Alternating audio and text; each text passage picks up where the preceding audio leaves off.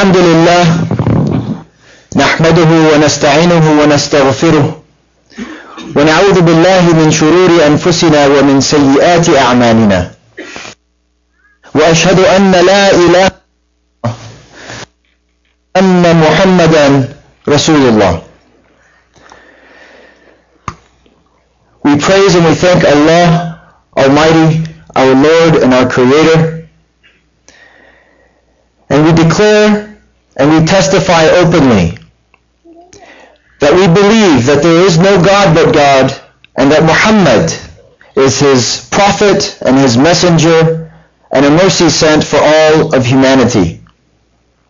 We ask him to protect us from our own shortcomings and to give us guidance so that we can find our way through this life and remain on the straight path, as-sirat al-mustaqim. We are fortunate as Muslims to have been sent guidance by God, our Creator, in the form of the Quran. And we are, and we are fortunate to have been created as human beings with the faculty of reason and intellect. The Islamic tradition, 1400 years ago, called on the Bedouin desert Arabs, an illiterate society, to read. This was the first revelation, as we all know, that was sent to the Prophet Muhammad sallallahu alaihi wasallam. اقرأ اقرأ باسم ربك الذي خلق Read in the name of your Lord who has created. To, to a people who were unlettered, who didn't know the art of writing and reading and did not have libraries and accumulated knowledge that could be referenced in books. This was a, for sure a, a strange revelation. And to the Prophet himself, who was not trained in these, in this, in these skills. It was confusing. But we can see with the 2020 vision of hindsight the importance and the transformative power that reading and knowledge and education had on that society. From a nomadic lifestyle that was eloquent in speech, that was proud of certain characteristics and traits, but yet had its deficiencies in terms of its organization. There was a lot of warfare. There was a lot of discrimination and, and classism and racism and sexism. In a short amount of time, and what I mean by a short amount of time is just in a couple of hundred years, this society transformed into a, a literary society, a literate and a literary society one that encouraged reading and writing for the masses, for everyone And many other religious traditions at that same time, only the elite were allowed to look at the book, or allowed to read the book, and allowed to interpret the book. But Allah subhanahu wa ta'ala instructs us through this revelation that was given to the Prophet Muhammad, read, recite, learn, and in the second revelation, Noon, وَالْقَلَمُ وَمَا يَسْطُرُونَ the pen, Noon, the letter Noon, the pen, and what they write with it. Reading and writing, they're basic skills we take for granted growing up here in the United States where literacy rate is very high. But it is something as Muslims we should look back with pride about our tradition that from the beginning we were instructed to learn and to, and to increase our knowledge. We were even instructed to supplicate Allah subhanahu wa ta'ala. Allah teaches us how to communicate to Him through, through verses in the Quran in which He tells us how to call upon Him. وَقُلْ رَبِّ زِدْنِي عِلْمًا And say, O my Lord, increase me in knowledge. Knowledge, ilm, Knowledge is of many kinds. And we also ask Allah subhanahu wa ta'ala to teach us what will benefit us and led us to benefit from what he has taught us. For it is through knowledge that we can come to understand ourselves, our Lord and our Creator, and our responsibilities that he has given us. And with that knowledge and with that understanding, we can navigate our way through this, through this life Knowledge, acquiring knowledge, is a prerequisite to truly having taqwa, having khashya, having the, the awe of God, having the reverence for God. For Allah subhanahu wa ta'ala says in the Quran, إنما يخشى إنما يخشى الله من عباده العلماء إنما يخشى الله من عباده العلماء only those of his servants who have ilm,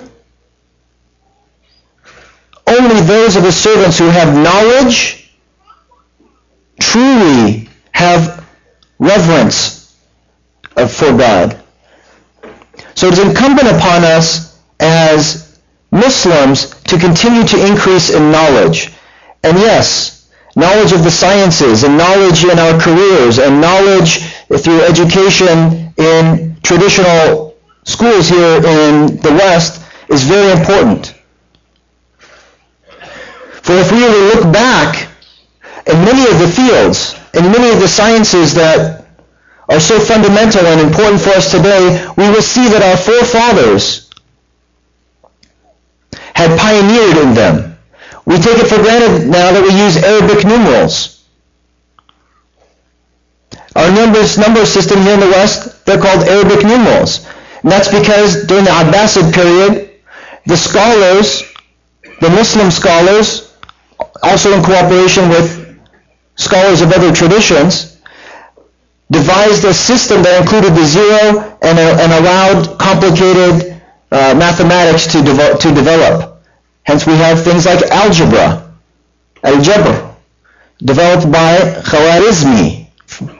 Uh, Gabr ibn Hayyan, excuse me, from Gabr ibn Hayyan. Khawarizmi developed the calendar. So our, our forefathers, our scientists, Al-Biruni, a name we might not recognize, 600 years before Galileo, discussed the earth rotating around its own axis, Al-Biruni calculated the circumference of the entire Earth and its radius. And according to today's measurements, he's only off by about 50 kilometers. This is 600 years before Galileo. Learning and science and knowledge was always a fundamental part of our tradition. And as Muslims, we don't have a contradiction between our revelation and our pursuit of scientific knowledge. We are blessed and fortunate to not have that contradiction. The best Islamic scholars and thinkers in our heritage were also the best religious jurists and uh, and, and, and, and, philosophers in Islamic uh, philosophy. So we, we, it's important for us to educate ourselves about our own heritage, but also to continue to advance the, the level of scientific understanding because it is through our understanding of the created world that we can better appreciate and understand God in his complexity, in his beauty, and in his unending wisdom and power. At the time in which Muhammad sallallahu alayhi wasallam, our prophet, was teaching and preaching to the Arabs of his time. Even though they weren't educated in books and reading and writing, the Quran, he was instructed by, by Allah subhanahu wa ta'ala through the Quran to appeal to their sense of reason, reason and, and understanding. For they believed in God, but they didn't believe in the hereafter. And one time a person came to the prophet with a dried bone in his hand and he crushed it And he crushed it until it turns to dust. And he says, how is it possible that there will be a life after this life. Who will bring this, these, this dust back together and reform it into the human being that it once was? This is from Surah Yasin. قال من يحيي العظام وهي رميم قل يحييها الذي أنشأها أول مرة وهو بكل خلق عليم Reply to him saying, the one who created it the first time can recreate it. He is aware of each one of his crea- creations.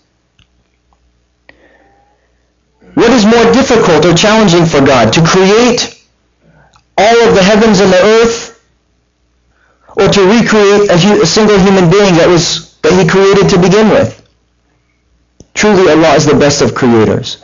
So there is a logical engagement, imploring the, the people of the time and by, the, by virtue of the, the fact that the Quran is an eternal book whose values and whose message is for all of humanity throughout all of time, imploring us to employ our faculties of reason and logic and understanding. Do you not look at the camel and how it's created? One verse reads. إلى الإبل كيف خلقت don't you look at the camel how it was created? Or the mountain, uh, how it's fashioned, or the mountains how they were created, or the earth how it's spread out. We are all being challenged to think about and reflect upon our own selves and our creation. And our relationships as well we, we, we refer to the verses of the Quran as ayah, or a sign. A sign of what? A sign that God exists, because there's a miracle in both the form and the content of the verses in the Quran. But the word ayah means, can mean any sign of God's existence. Our relationships are miraculous. Allah subhanahu wa ta'ala tells us about the marriage relationship in Surah Al-Rum. ومن آياته أن خلق لكم من أنفسكم أزواجا لتسكنوا إليها وجعل بينكم مودة ورحمة إن في ذلك لآيات لقوم يتفكرون It is one of his signs that he has created from yourselves spouses so that you can live with them in peace and tranquility.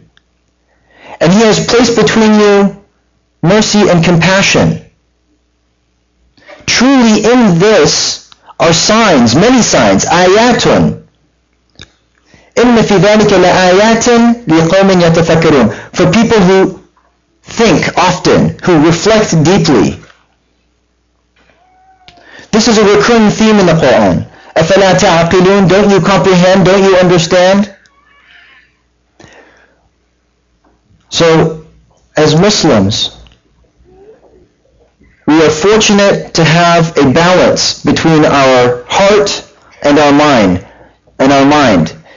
Our theology, in order to, under, to come to the understanding in God that God exists, that God is one, that God is engaged and did not leave us abandoned, and that he has sent prophets and messengers and for us to reflect upon them and to decide whether we find the claim that they are prophets and messengers compelling or not, this is a reasonable process. This is, involves our rational faculties. And it's incumbent upon us to reflect and to think about it to reach those conclusions. We don't have a faith that, that requires us to leap to come to the conclusions. We're not asked to turn off our mind when studying our faith. We are engaged in, in thinking and in feeling. And we are fortunate that Allah subhanahu, Allah subhanahu wa ta'ala did not abandon us on this earth without leaving us with this intuitive sense that God exists and without connecting to us through his prophets and through an internal sense of what is right and what is wrong. And we can see his compassion for us through the, the verses revealed also early on in the biography of the Prophet in Surah Al-Duha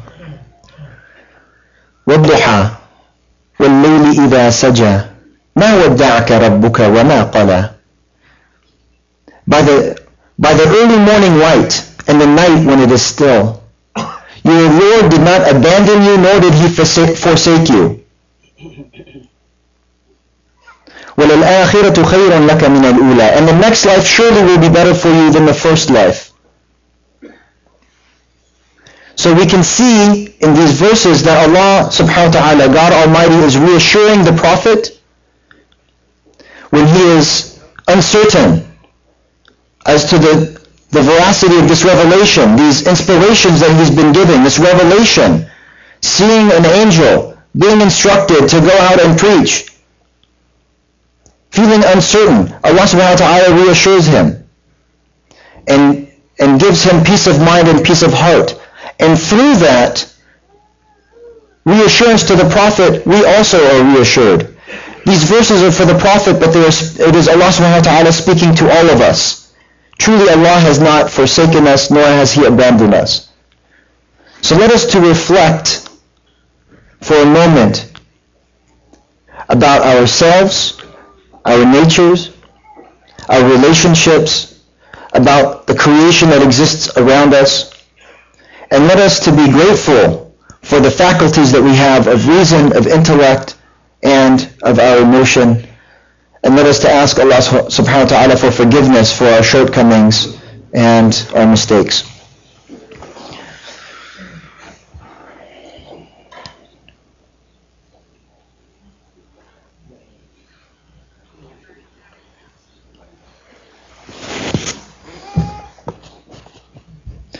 Alhamdulillah.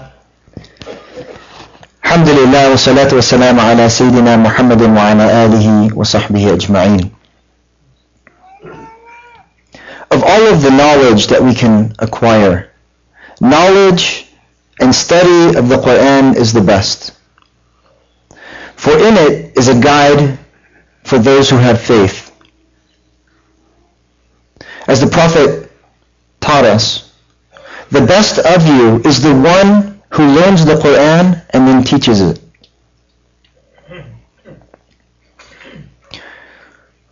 Just last week, a pillar of the Islamic school system passed away. And she was a teacher of Quran. She was someone who dedicated her life both when she was working and when she was off, she would commit herself teaching the community, the young kids, anyone who was interested, teaching them Quran. She made it her life mission. And at her funeral, at the janazah, some of her students who had now grown, some of them had become Quran teachers. They had traveled abroad, learned Arabic, inspired by her and her example and her teaching, and they and she had passed that on. And as we know, the Prophet ﷺ, taught us that when we pass,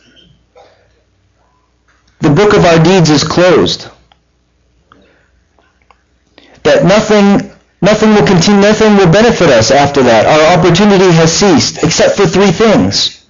Three things that if we do them in this life will continue to accrue for us benefit and raise us in status for the day of judgment, inshallah.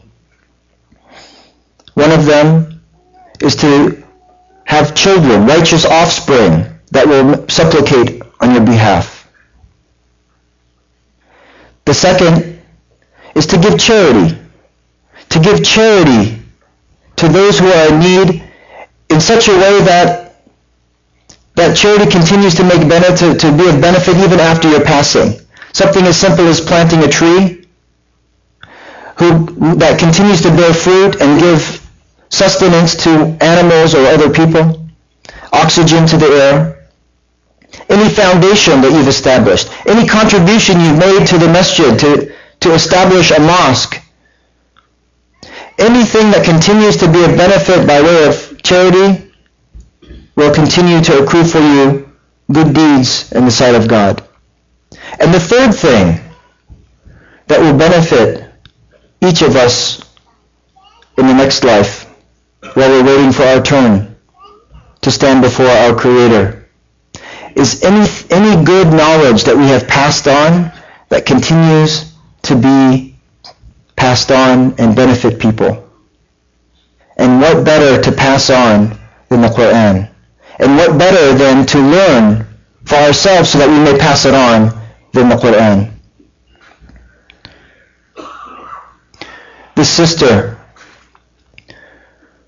when when she was uh, when, when at the janazah prayer, one of her family members came forward and said, "We used to and we used to ask her, let's go do something fun today," and she would say, "I have a commitment to teach the Quran."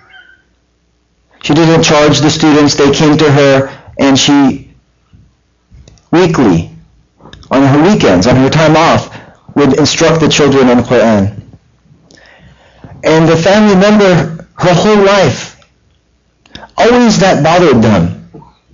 But on that day, at the janazah prayer, this person said that it is today that I understand.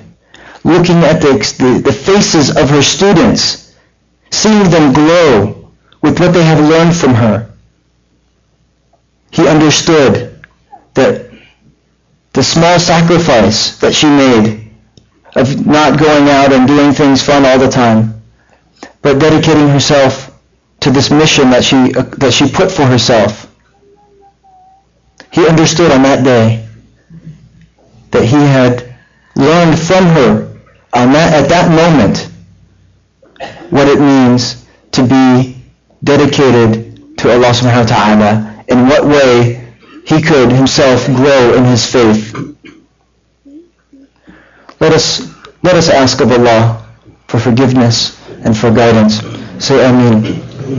O Allah, let us to see truth as it truly is and let us to follow it. O Allah, let us to see falsehood as it truly is and let us to avoid it. O Allah, bestow upon us your light and your guidance. Put it before us Put it on either side of us. Put it all around us. Oh Allah, let us to keep our feet on the straight path. Give us the endurance. Let us to encourage one another in staying on the right, on the right course. Oh Allah, let us to remember our brothers and our sisters who are in need and suffering around the world. Oh Allah, let empower us Give us the strength and the faith and the dedication and the endurance to do what is right to help them. O oh Allah, bestow your mercy and your blessings upon our guide Muhammad and upon all of the prophets that preceded him and all of those who follow them in righteousness until the day of judgment. Ameen ya Rabbil Alameen. أقم الصلاة إن الصلاة تنهى عن الفحشاء والمنكر.